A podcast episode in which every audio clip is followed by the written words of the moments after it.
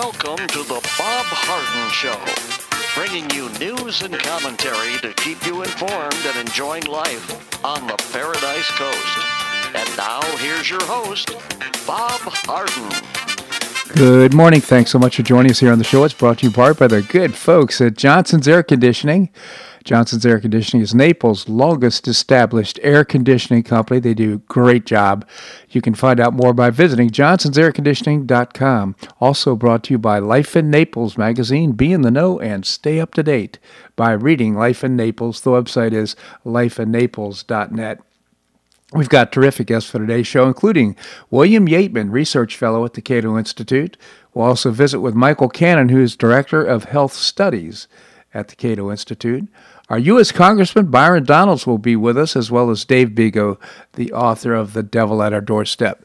It is July the 9th, and on this day in 1850, after only 16 months in office, President Zachary Taylor died after a brief illness. The exact cause of the death is still in dispute. On a scorching 4th of July in Washington, D.C., Taylor attended festivities at the newly dedicated grounds upon which the Washington Monument would be erected. According to several sources, he gulped down a large quantity of cherries and iced milk and then returned to the White House, where he quenched his thirst with several glasses of water. Outbreaks of cholera, a deadly disease caused by bacteria, occurred frequently during the summer months in hot, humid Washington, D.C. in the 1800s. Uh, when sewage systems were primitive at best, the bacteria was mostly likely to present in, present in the water in uh, or iced milk that Taylor drank. Although other sources have claimed that he died of gastroenteritis uh, caused by highly acidic cherries combined with fresh milk, others suspected uh, food poisoning or typhoid fever. It appears no one suggested foul play, even though Taylor, a Mexican war hero post secession, and vowed to personally lead a military attack against any state that threatened to secede from the Union. He died on the evening of July the 9th after four days of suffering from symptoms that included severe cramping, diarrhea, nausea, and dehydration. His personal physicians concluded that he had succumbed to cholera morbus, a bacterial infection of the small intestine. His vice president, Millard Fillmore, was is sworn in uh, at the new as the new president the next day. Cherries and iced milk. Hmm anyhow, I, I, thought this was interesting, interesting because of uh, the primitive nature. We sometimes take for granted the wonder, wonderful, uh, well, for example, sewage systems that we have that really keep us in many ways healthy.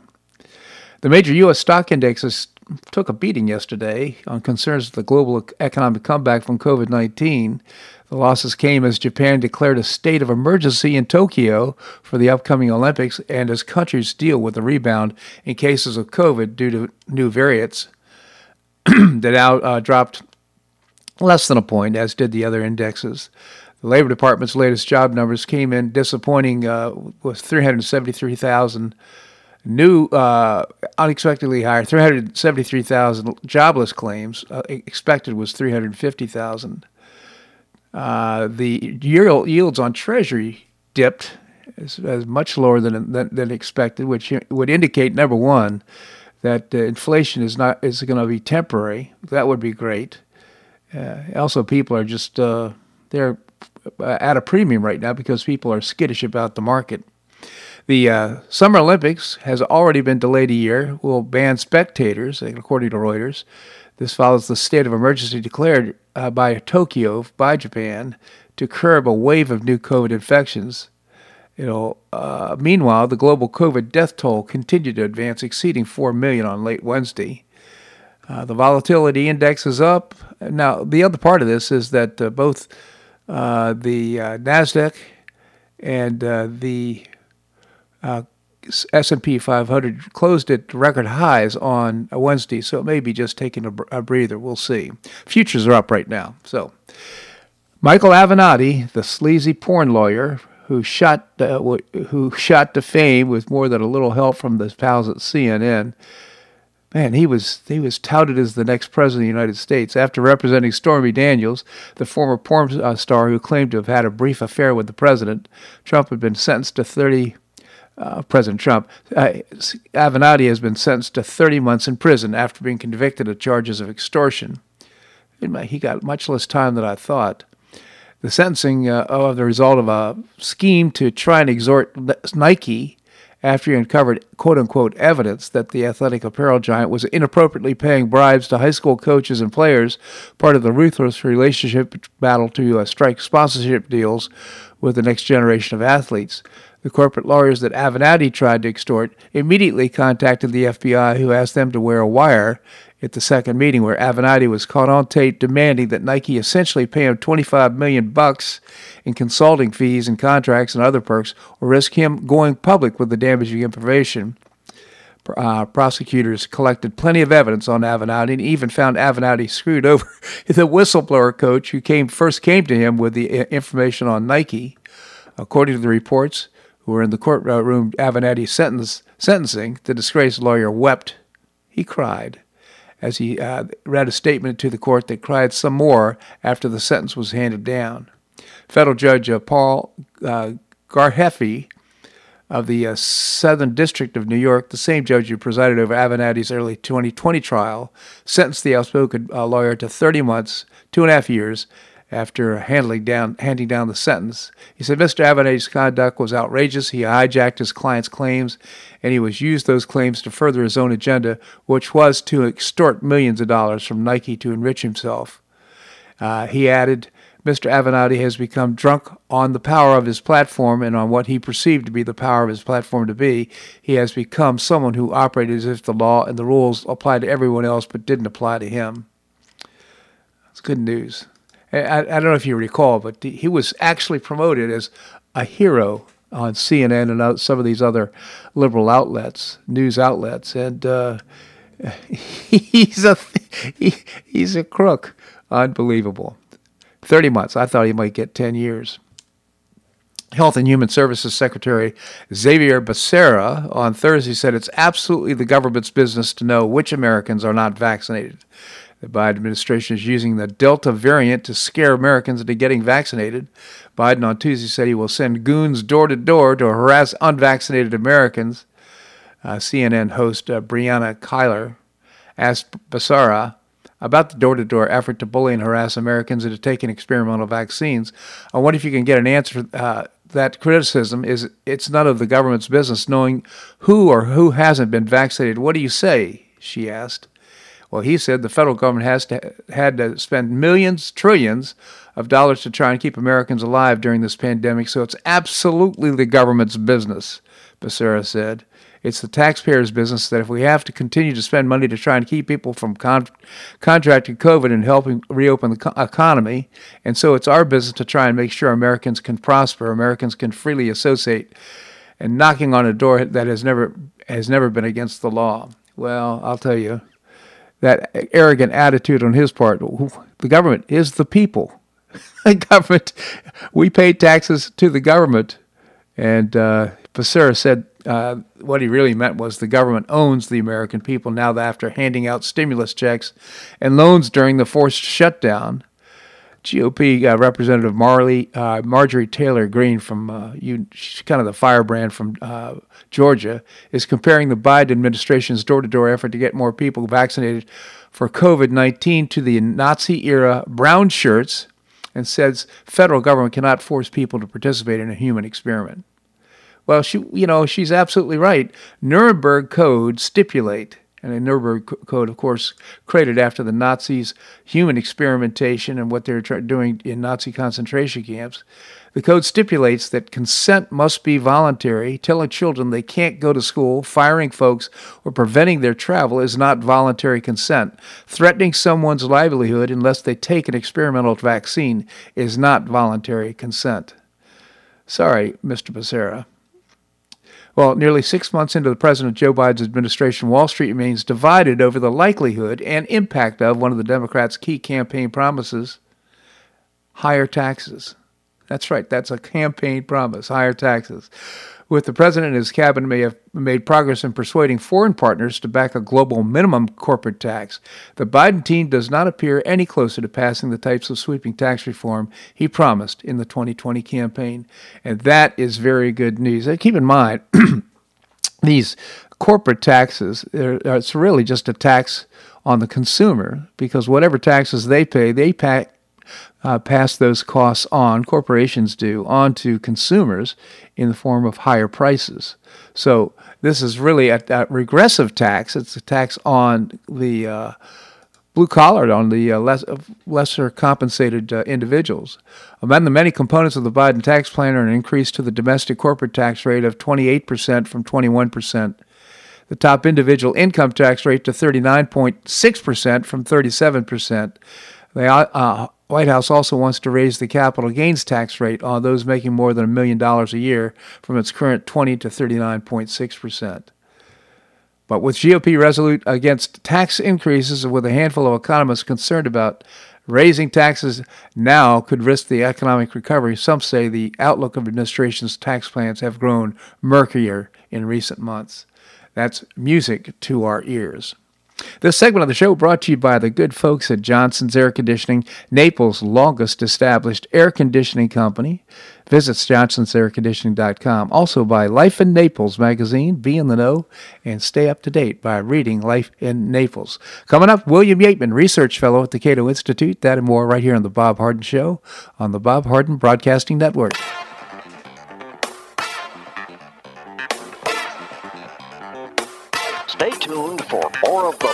Harden Show here on the Bob Harden Broadcasting Network.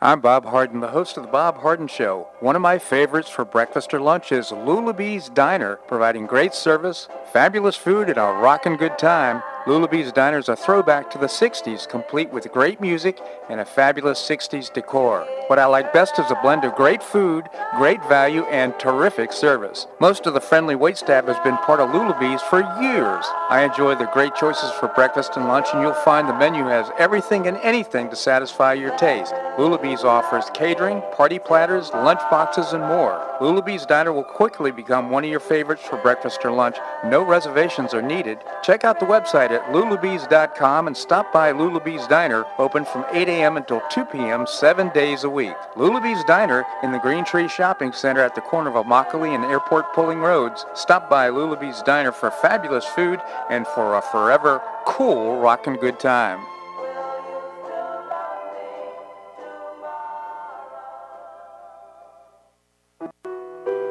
Did you know St. Matthew's House operates the only emergency homeless shelters in Collier County? St. Matthew's House provided more than 500,000 hot meals to those in need last year, and since 2010, 527 men and women have graduated from the St. Matthew's House Justin's Place Addiction Recovery Program. For over 30 years, St. Matthew's House has provided innovative solutions to fight homelessness, hunger, substance abuse, and poverty in Southwest Florida. And you can help St. Matthew's House in this life-transforming work by patronizing the St. Matthew's House thrift stores, Cafe M25, car wash and detailing center, and award-winning catering operations. For more information, visit stmatthewshouse.org. That's stmatthewshouse.org. St. Matthew's House is a 501c3 not-for-profit organization and does not solicit government funding.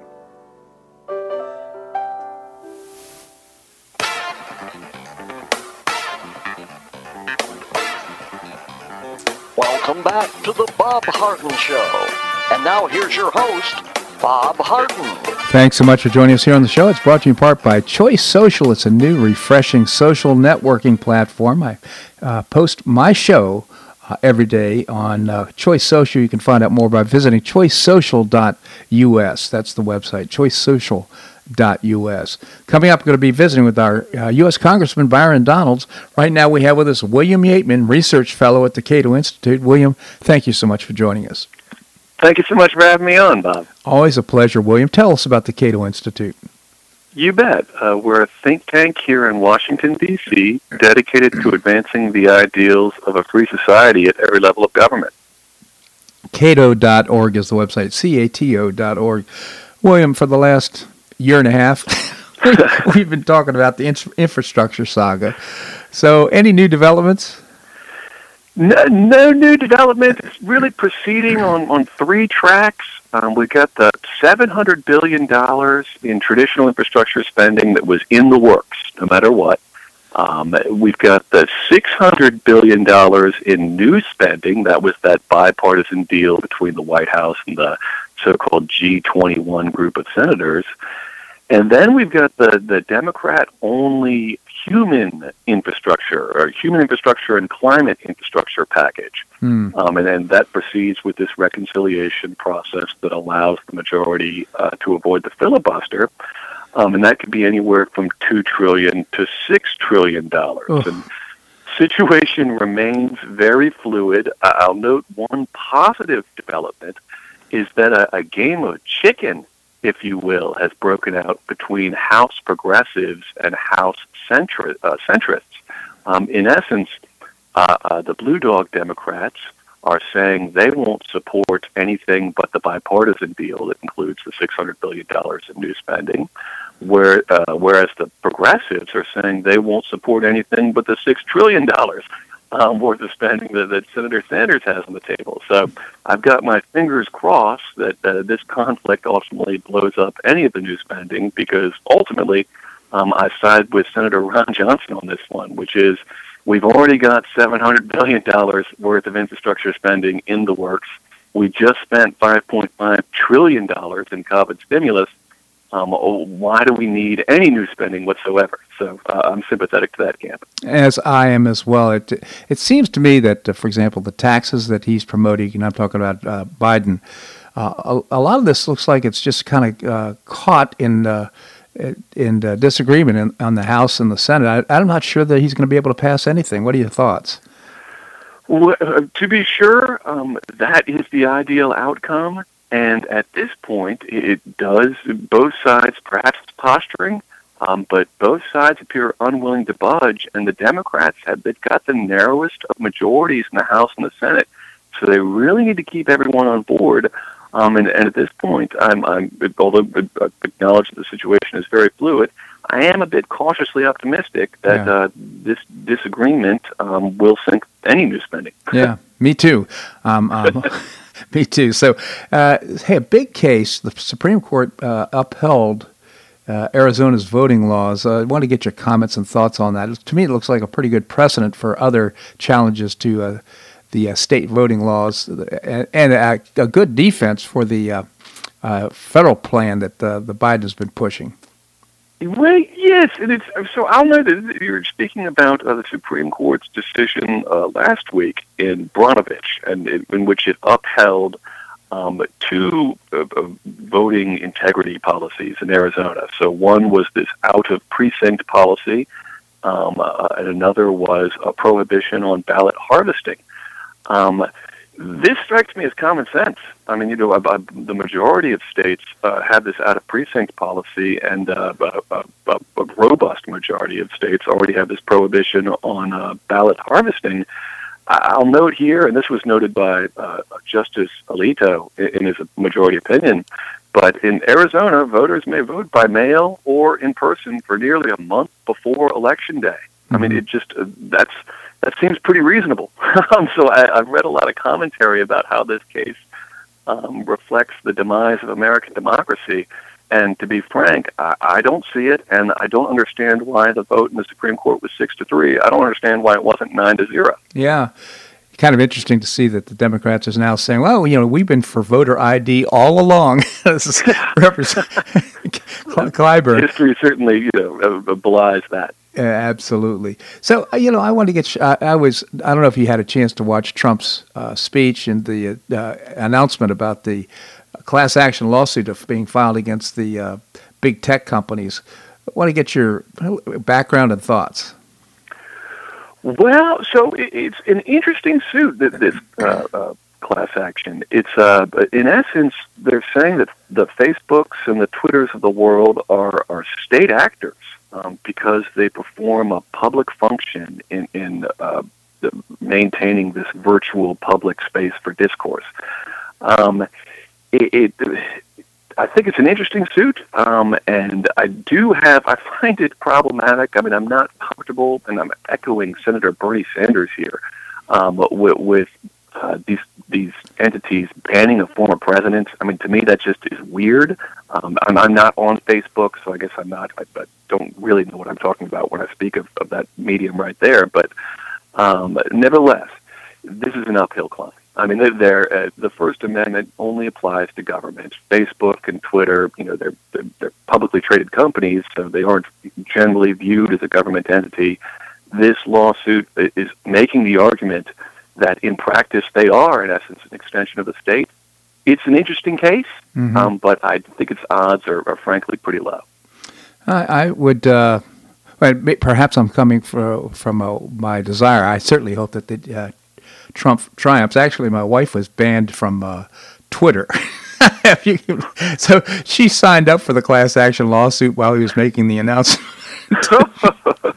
but uh, so uh, perhaps a little bit more familiar with the circumstance. But he certainly, I mean, the, the big tech, everything from the elections to, you know, for example, COVID 19, uh, denying people the, the right to say, for example, that it's a trial, that uh, people should be careful taking the vaccine, that uh, uh, just almost anything that did go along with the chapter and verse of the government position on, for example, COVID or CDC and how they're handling th- these things.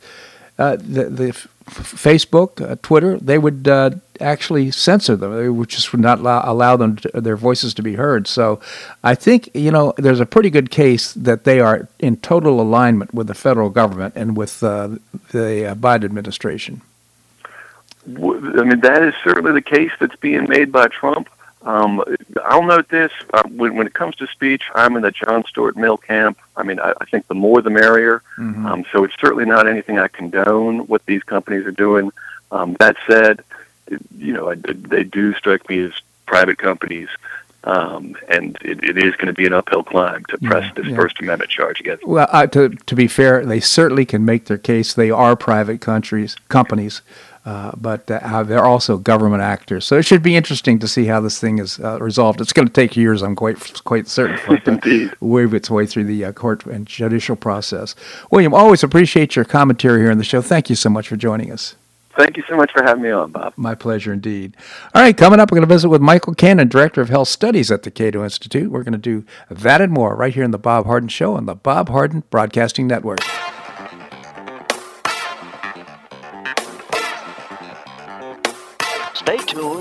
More of The Bob Harden Show here on the Bob Harden Broadcasting Network.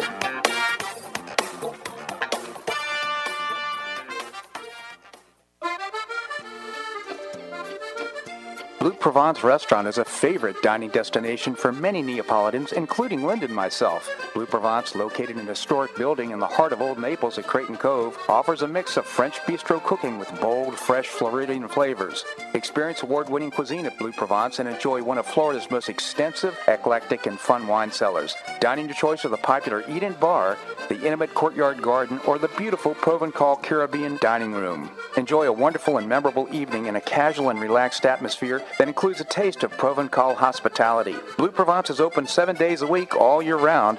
Visit blueprovencenaples.com for reservations, everyday specials, and coming events. That's blueprovencenaples.com or call 261 8239. That's 261 8239. Blue Provence French Restaurant in the heart of Old Naples.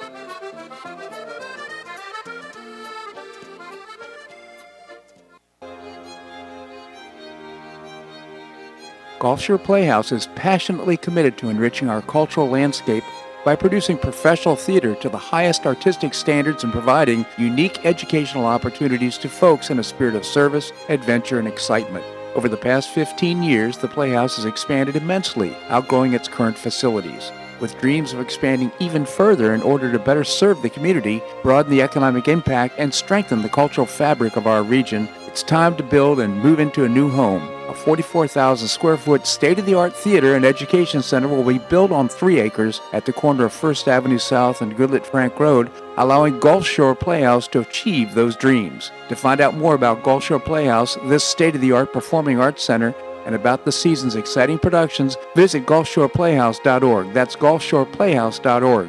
We'll see you at the show.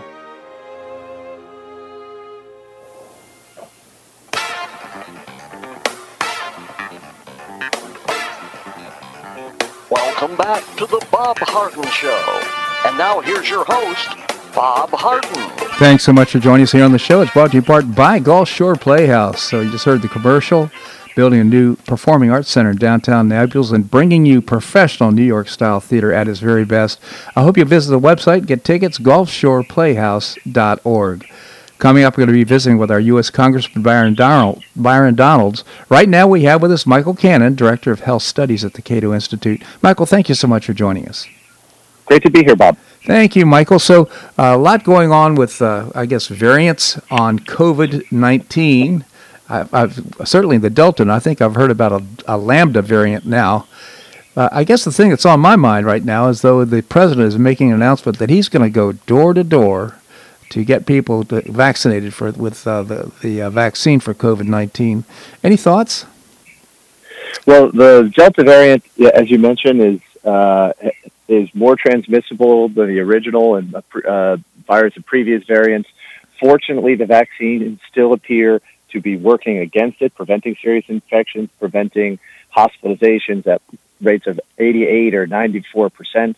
We don't know as much about the Lambda variant. It's taking hold in South America. Scientists are monitoring that situation. But what's got a lot of people in the United States concerned is what President Biden and his press secretary have said about how the federal government is going to send people door to door, encouraging uh, the unvaccinated to get vaccinated, armed with personal health information like whether you have received a vaccine or not, or or or if, just if your if your community has a low vaccination rate, the government's going to go door to door doing this, and that cr- strikes a lot of people as crossing a very important line that the government should not cross. Encouraging people to get vaccine vaccinated through uh, through public information campaigns is one thing. Having the government come to your house and encourage you to put a medicine in your body or in your children's bodies or in your parents, uh, that strikes a lot of people as uh, a, a, a, road too far. And, uh, and I think rightly so, because uh, I don't think we're at the point where that is going to be more cost effective at, at saving lives yeah. than uh, just uh, public information campaigns and continued you know, traditional public health outreach.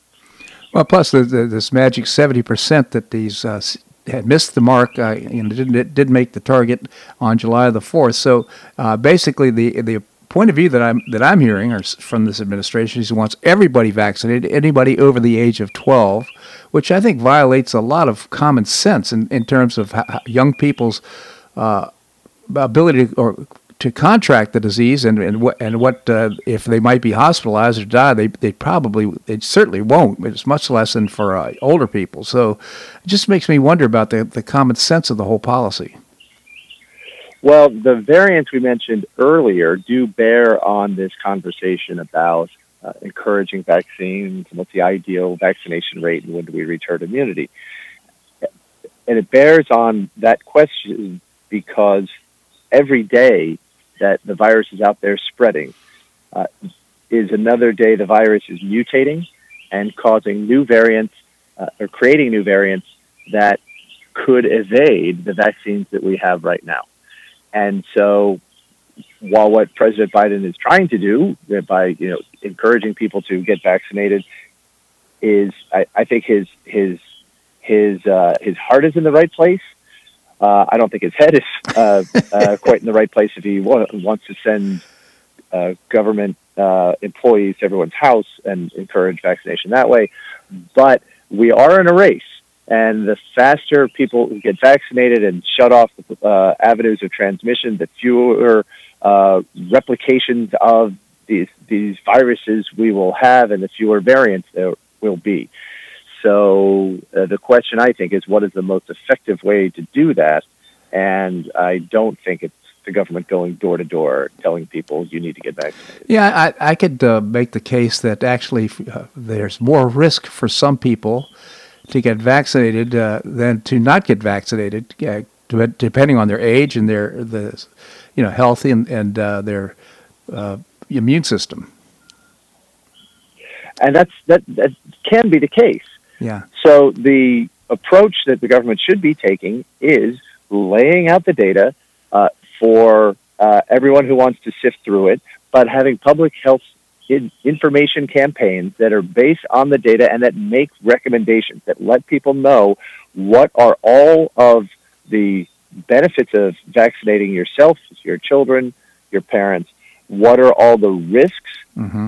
and if the government lays those out, the uh, the the risks and benefits out for people in a way that is easily comprehensible, then people can make that decision for themselves, and I think we will get higher vaccination rates. Yeah. because it does appear that the the, the benefits of the vaccine for most people outweigh the cost. Yeah. Uh, but uh, and I think that will be a lower cost way and a more respectful way of reaching the sort of uh, level of herd immunity that we need to to reduce the number of variants and reduce morbidity and mortality from this pandemic. Yeah, I, I agree with you, Michael.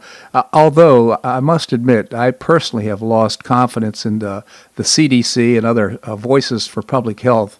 Uh, you know, Dr. Fauci and his flip flop Fauci, some of the things that he said about masks, six feet of distancing, and all these things, back and forth. Wear two masks, wear three masks, don't need a mask. it's it's been all over the place. So quite frankly, I think I'm not alone. A lot of people have their, their confidence in public health officials has been eroded. Well, I think the mistake is to have confidence in public health officials in the first place. I think we should be That's great. I like that. We should be watching them like hawks, just like we watch uh, other areas of government, uh, Yeah. like like a hawk. But and this is important. Those other areas of government, I think, are helping to erode confidence in or sow mistrust of government, even even when it is acting in a trustworthy way. I mean, trying to encourage people to get vaccinated right now is, I, I, I think, a legitimate function of government. And if they're doing it responsibly, I think that's a good thing. And and and I hope that it is persuasive.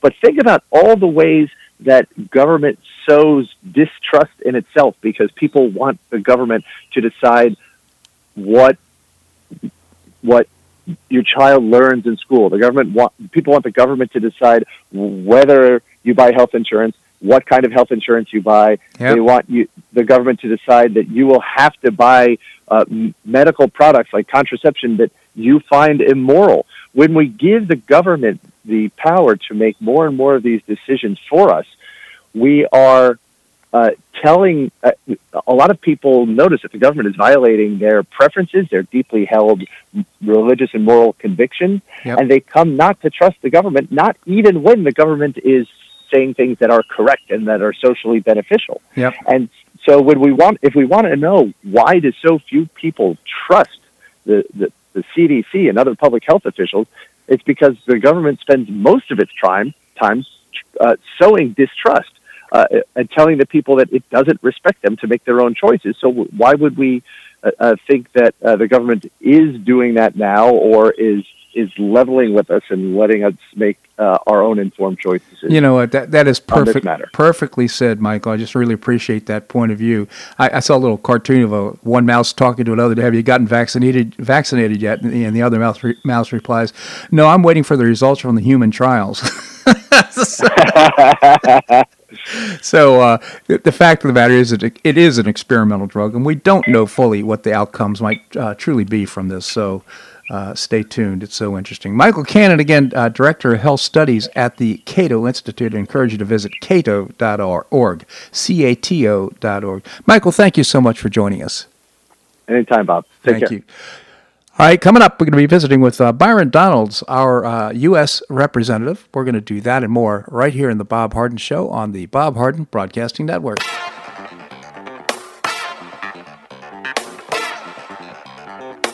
Stay tuned for more of the Bob Harden Show here on the Bob Harden Broadcasting Network.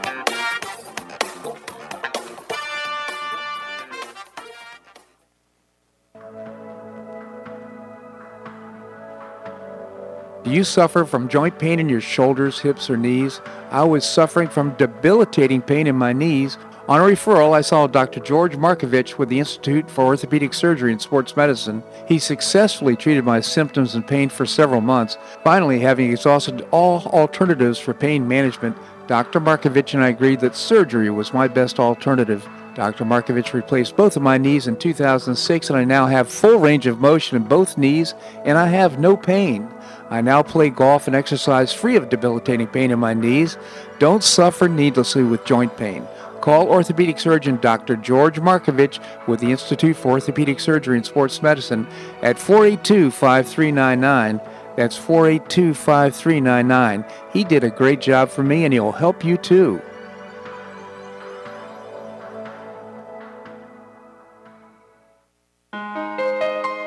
Listen to The Bob Harden Show, so why not market your company to our loyal listeners? Ads are played live on each show and then archived so listeners can hear the show and your ad at their convenience. Each advertising package includes a banner on bobharden.com with a link to your website at no extra charge. Join Lulabee's Diner, Johnson's Air Conditioning, Bleu Provence, and many others who advertise on the show. Call me at 598 3889, that's 598 3889, or send an email to bobharden at hotmail.com to design an ad program that's just right for your business and your budget. You'll be pleasantly surprised at the cost and the value. Several advertisers have been with me for years. Find out why by calling 598 389 or send me an email to bobharden at hotmail.com. You'll be glad you did.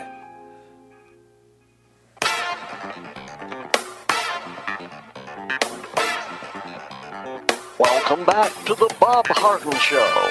And now here's your host, Bob Harden. Thanks so much for joining us here on the show. We're providing you news and commentary rooted in a commitment to individual liberty, personal responsibility, limited government, and the rule of law.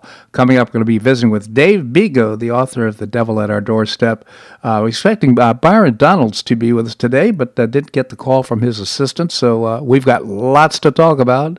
I want to just, uh, we talked earlier about uh, Biden's policy, tax policies and uh, how much he wants to raise taxes. One of the most egregious forms of raising taxes is, of course, the death tax. We talked about that yesterday, and uh, which would be really uh, terrible in terms of uh, people who own farms and whose uh, major holding is their personal business, uh, could put them out of business at least for the next generation. Biden said, My tax policy is based on a simple proposition, which is to stop rewarding wealth and start rewarding work a little bit. Biden said on May 22nd, 2020, taxes are going to build back a better economy, boost it, create a middle class, and create jobs, paycheck protection program, health care, the confidence to come back. He actually said that.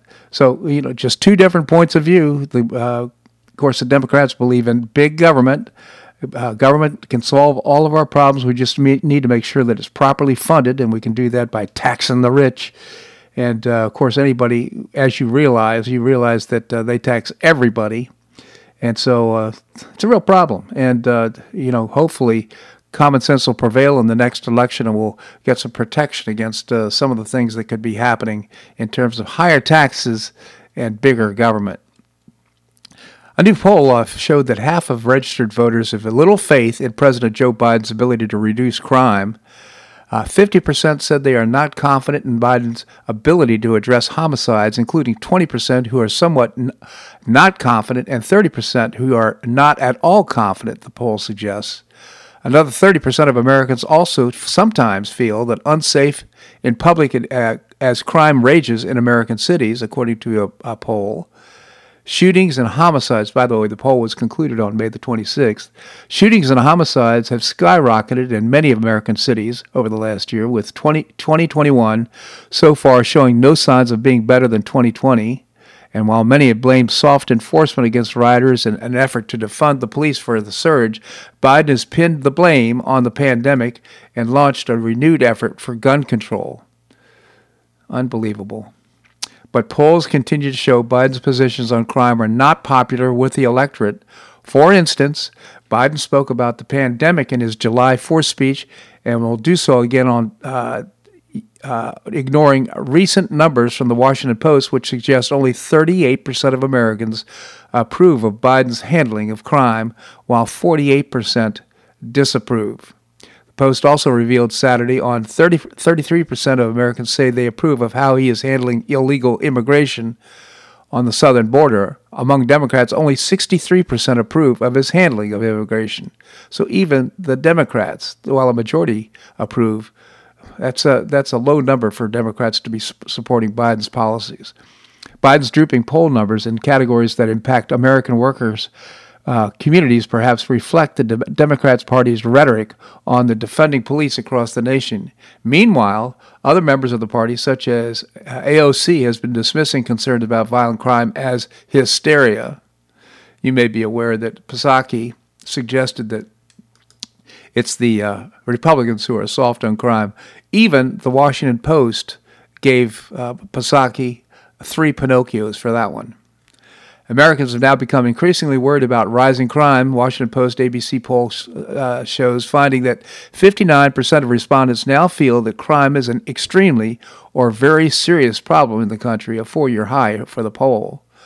The most recent uh, poll surveyed uh, 941 registered voters at a margin of error of about 3%. So, pretty reliable uh, polling. I watched uh, Tucker Carlson's show yesterday on uh, of gun gun control and violence in America was so interesting. And one of the things he po- pointed out is that in New Orleans, the police chief uh, actually went through the communities and, and started confiscating guns. Of course, it's totally against the law, but they did it, and uh, many people testified on the show. They had film clips of, of folks who had their guns taken by this house to house search. Actually, went in, knocked down doors if they had to, in order to get pick up and get guns uh, actually, I saw a, a, a, woman thrown to the floor when she had a gun in her hand by the police. So uh, it's happened in the past. It could happen again. There's 450 million firearms in the United States, owned by about 100 million folks. So uh, it would be a tough, uh, heavy lift for the Democrats to try and confiscate guns. But whenever we talk about crime, it's always about gun control. Uh, actually, the first responder in any crime is the victim. If the victim can't defend him or herself, then the victim is going to be uh, uh, have to deal with the crime, and the police are there, or the sheriff's office, to uh, find the person who perpetrated the crime. But they're not going to be able to stop it. So people need to think about protecting themselves, especially during this time of high crime. Well, despite the Chinese Communist Party touting itself as the savior of the people, hundreds of millions of Chinese in the country and around the world have already quit the party and its affiliated groups, records from overseas human rights groups show. On July the 1st, in a speech celebrating the CCP's 100th birthday, Chinese leader Xi Jinping claimed that the party was chosen by history and people and declared the two inseparable. Xi spoke in an orchestrated crowd of 70,000 at Beijing's Tiananmen Square, handpicked for the occasion, who raised red flags and clapped to cheer him in display of party loyalty. Well, under the party's tight censorship uh, system, there are limited means to gauge the broader sentiment of the Chinese public, who risk jail time for posting a wrong comment online that runs afoul of the ruling regime. But data from Global Service for Quitting the CCP, a New York based advocacy group known for colloquially as a, uh, the uh, Tuidang Center, suggests that faith in the party seems to be receding. So, in other words, uh, the Chinese Communist Party has problems internally. The website of the organization, which began coordinating the grassroots efforts in 2004 for people who cut ties with the three main CCP affiliated organizations, the Chinese Communist Party, the Communist Youth League, and Youth Pioneers organizations, show that nearly 380 million Chinese have done so and renounced the oath they once made to devote themselves to communism. The number currently stands at 380 million 33,002 as of July the 6th, marking an increase of roughly 25 million compared to October last year. Fearing the regime's reprisal, many people adopt a pseudonym when publishing their withdrawal statements. Hmm. China has 95.1 million CCP members as of June, according to official data. This figure does not include those who have the Communist Youth League and Youth Pioneers. In 2004, the Epoch Times terrific publication, by the way, published the editorial series Nine Commentaries on the Chinese Communist Party, detailing the party's history and inner workings since its inception. From there, the Tuidang movement was uh, born, with people in China printing copies of the series and passing them out to each other. the New York based Tuidang Center. which has more than 100 branches worldwide, has dubbed July 1st the Tuidang Day, or the withholding, withdrawing from the party day. So such an interesting. So the Chinese Communist Party again, what is it? 1.3 billion people, and uh, there's uh, a couple about a million of those folks are associated with the Communist Chinese Party, but that number is going down. And uh, again, they are uh, dictators and absolutely ruthless in how they treat the communist Chinese people. So, or the Chinese people, they aren't communists. Uh, the Chinese people aren't necessarily communists, but and neither is the party, quite frankly. That, but they never they they uh, keep that handle. So, uh, will be interesting to see how this plays out. But I wanted to to make this clear that actually there are internal problems in China, real problems, and uh, one of the things they have to be concerned about is being able to maintain power, and they do that by uh, shuddering in fear and uh, I'm not sure that's going to work forever. All right, coming up, we're going to be visiting with uh, Dave Bego. He is the author of The Devil at Our Doorstep. It's a story of the travails of fighting with union bosses over the course of two and a half years, as he was. Uh, they wanted him to sign a neutrality agreement, which would allow uh, their party, party bosses to go up and sign up his employees one at a time at their homes, wherever they were, and uh, once they got to 50%, they'd be unionized. Dave said, nope, if you're going to unionize our group, our executive management services, you're going to have to do it uh, with a secret ballot. And uh, they would, would do that, and which I think speaks volumes about how much confidence they have in what they offer their uh, the employees. So uh, he uh, wrote a book about it. It's called The Devil at Our Doorstep. We're going to visit with Dave. That and more right here on The Bob Harden Show on the Bob Harden Broadcasting Network.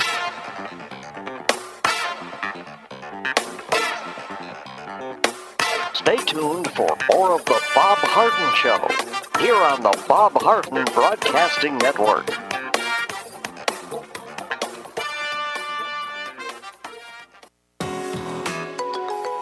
The dining scene in Naples is among the nation's finest. Get a first-hand experience with Naples Culinary Walks. Join a guided food walk with a terrific guide in a small group through elegant Naples neighborhoods known for destination restaurants. In three hours, you'll stop for small plates on your chosen tour. Dining walk choices include morning, afternoon, and evening offerings on Fifth Avenue South, downtown 3rd Street, Waterside, Galleria shops at Vanderbilt, and more. Prices begin at only $46 a person, depending on the tour you select.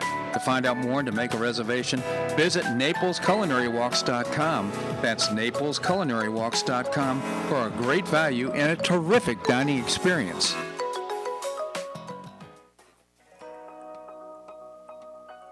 Have an extra auto you'd like to donate to charity? Maximize your tax deduction, support your favorite charity, and help a local child in need by calling Naples Auto Donation Center. Naples Auto Donation Center is a not-for-profit licensed car dealer. Just call NADC at 692-9840 and they'll take it from there. You get a properly documented tax deduction for whatever the vehicle actually sells for. Your designated beneficiary charity gets half the profit after fix-up costs, and the net revenue generated by NADC goes to Friends of Foster Children to provide tutoring and other enrichment activities for foster children the government doesn't provide. And NADC is also one of the few places in Collier County that sells inexpensive cars that actually run to folks who would otherwise not be able to afford one.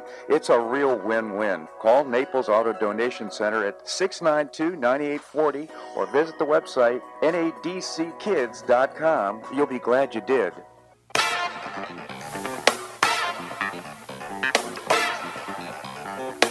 Welcome back to the Bob Harden Show. And now here's your host, Bob Harden.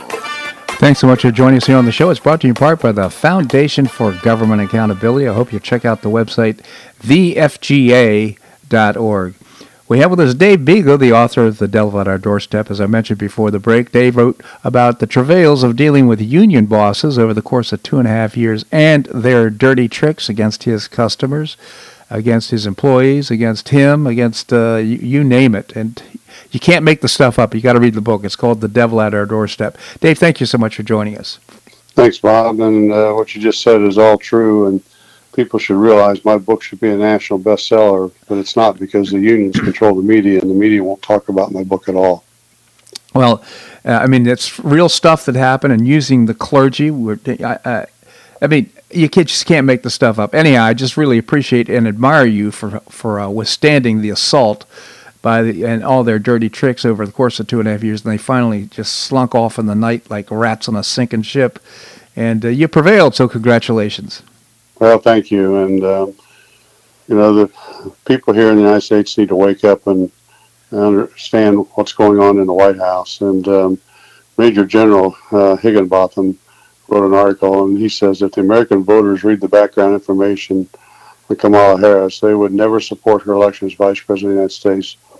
Joe Biden is suffering from early onset of dementia and will continue to decline in cer- cerebral awareness.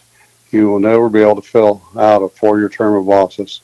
Since Biden was ele- elected, the socialists, Marxists, and communists who control Kamala Harris are planning to enact provisions of the 25th Amendment, Amendment in order to remove Joe Biden from office so Harris can become the first communist president of the United States.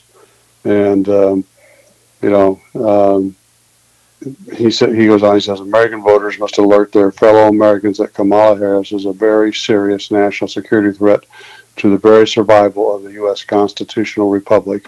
She has been a fellow traveler of Marxists, communists, um, Maoists, socialists, progressives, and Chinese communists over for over 35 years. Wow. I did not know that. I mean, she's a very unlikable person, and I know that she did a lousy job as Attorney General in uh, California. I mean, one of the things she did you know that there, there was a case that was just handed to her by the previous Attorney General uh, that uh, the case against uh, the clergy and the Catholic Church uh, for the uh, crimes against children, and uh, she wouldn't address it. She would. She just dropped the case.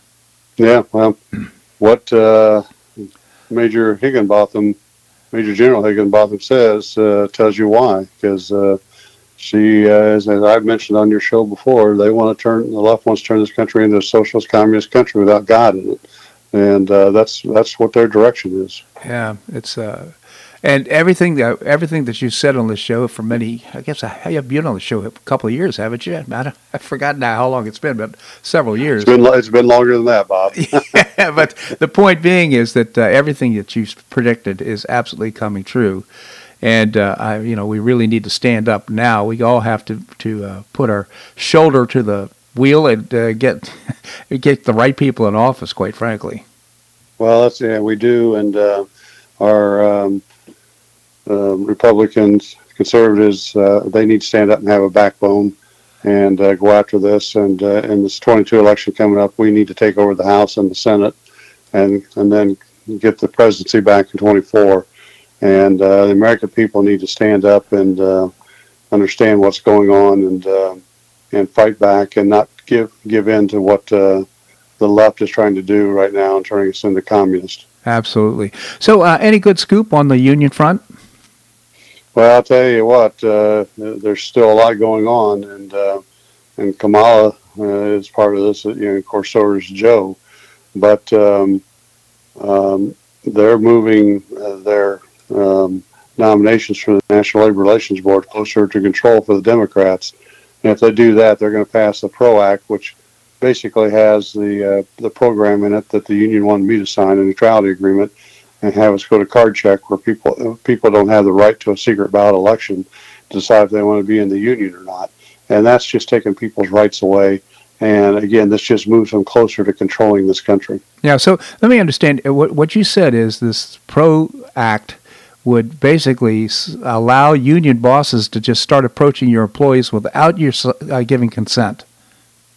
That's right, and um, hmm. And they'd uh, be able to get them in and uh, let them vote uh, just by card check, which you know they just sign fifty percent plus plus one sign a card and you're automatically union, and um, to do that, uh, the unions could intimidate them, you know, see them personally, just intimidate them and sign them, and all of a sudden uh, your people are all union people and uh, they really don't. It's it's not their decision; it's being forced upon them.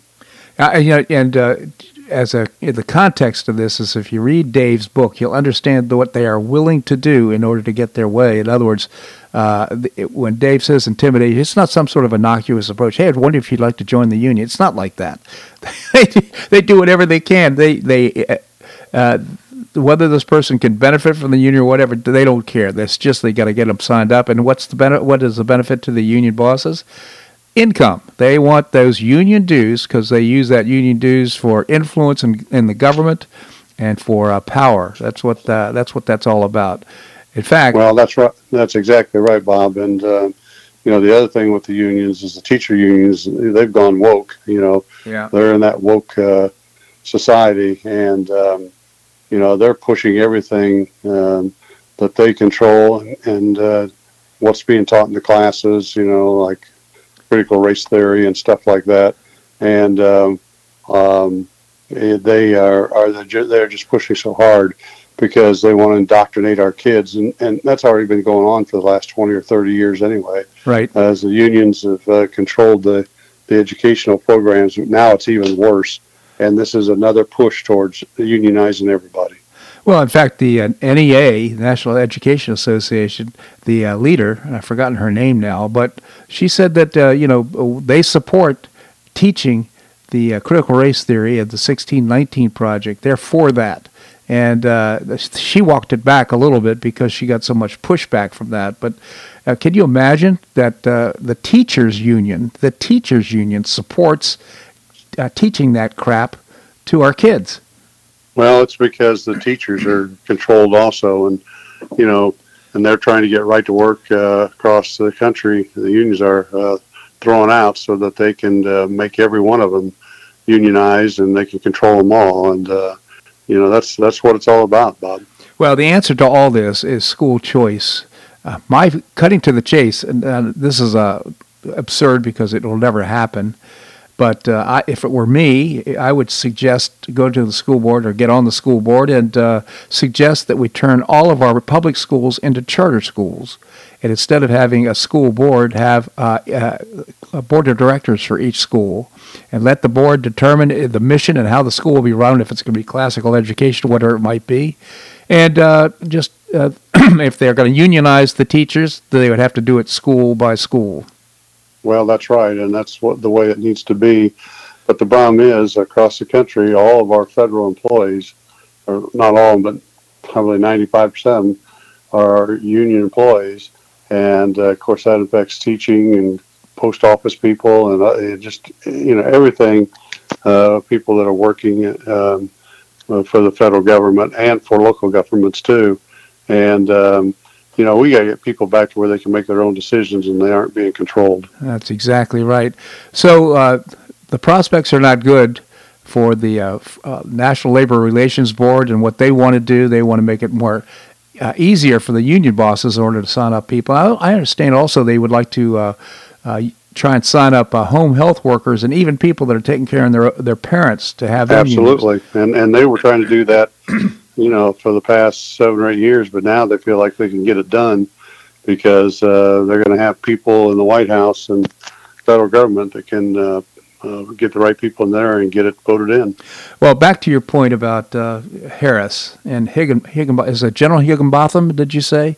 I mean, Yeah. he he is. Uh, I did not know some of the things that you told us about uh, her being a communist. I didn't know that she was uh, that far left, but uh, I should have known. it's pretty obvious now that you think about it. Yeah, it's sad, and uh, you know the left uh, they they- they're bringing everybody in to to bring us down. You know, Antifa and Black Lives Matter, and I don't know if you saw over the weekend, but uh, Black Lives Matter Utah chapter called the American flag a symbol of hatred, Yeah. and uh, they're just trying to do that to destroy this country. Dave Bego, again, the author of The Devil at Our Doorstep. Ch- check out thedevilatourdoorstep.com is the website. Get a copy of the book on my website, bobharden.com, at a nice discount, or, of course, any book purveyor will have, have a copy of the book. Again, The Devil at Our Doorstep. It's a great read. Dave, always appreciate your commentary here in the show. Thank you so much for joining us. Well, thanks for having me on, Bob, and I hope your listeners pass on what we're talking about, and the American people stand up. Absolutely. Thank you, Dave. Well, that's a wrap here on today's show. I hope you enjoyed it. Uh, I've got uh, great guests on Monday. We'll visit with Marc Schulman.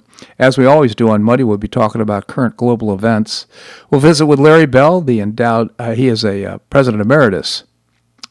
I'm sorry, endowed professor at the University of Houston in space architecture. And we'll visit with uh, Jim McTague, former Barron's Washington Bureau Chief, will be with us as well.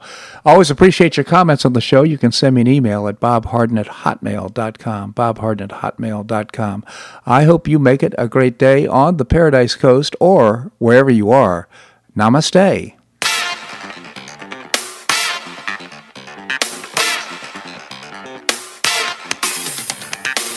So much for listening to the Bob Harden Show on the Bob Harden Broadcasting Network.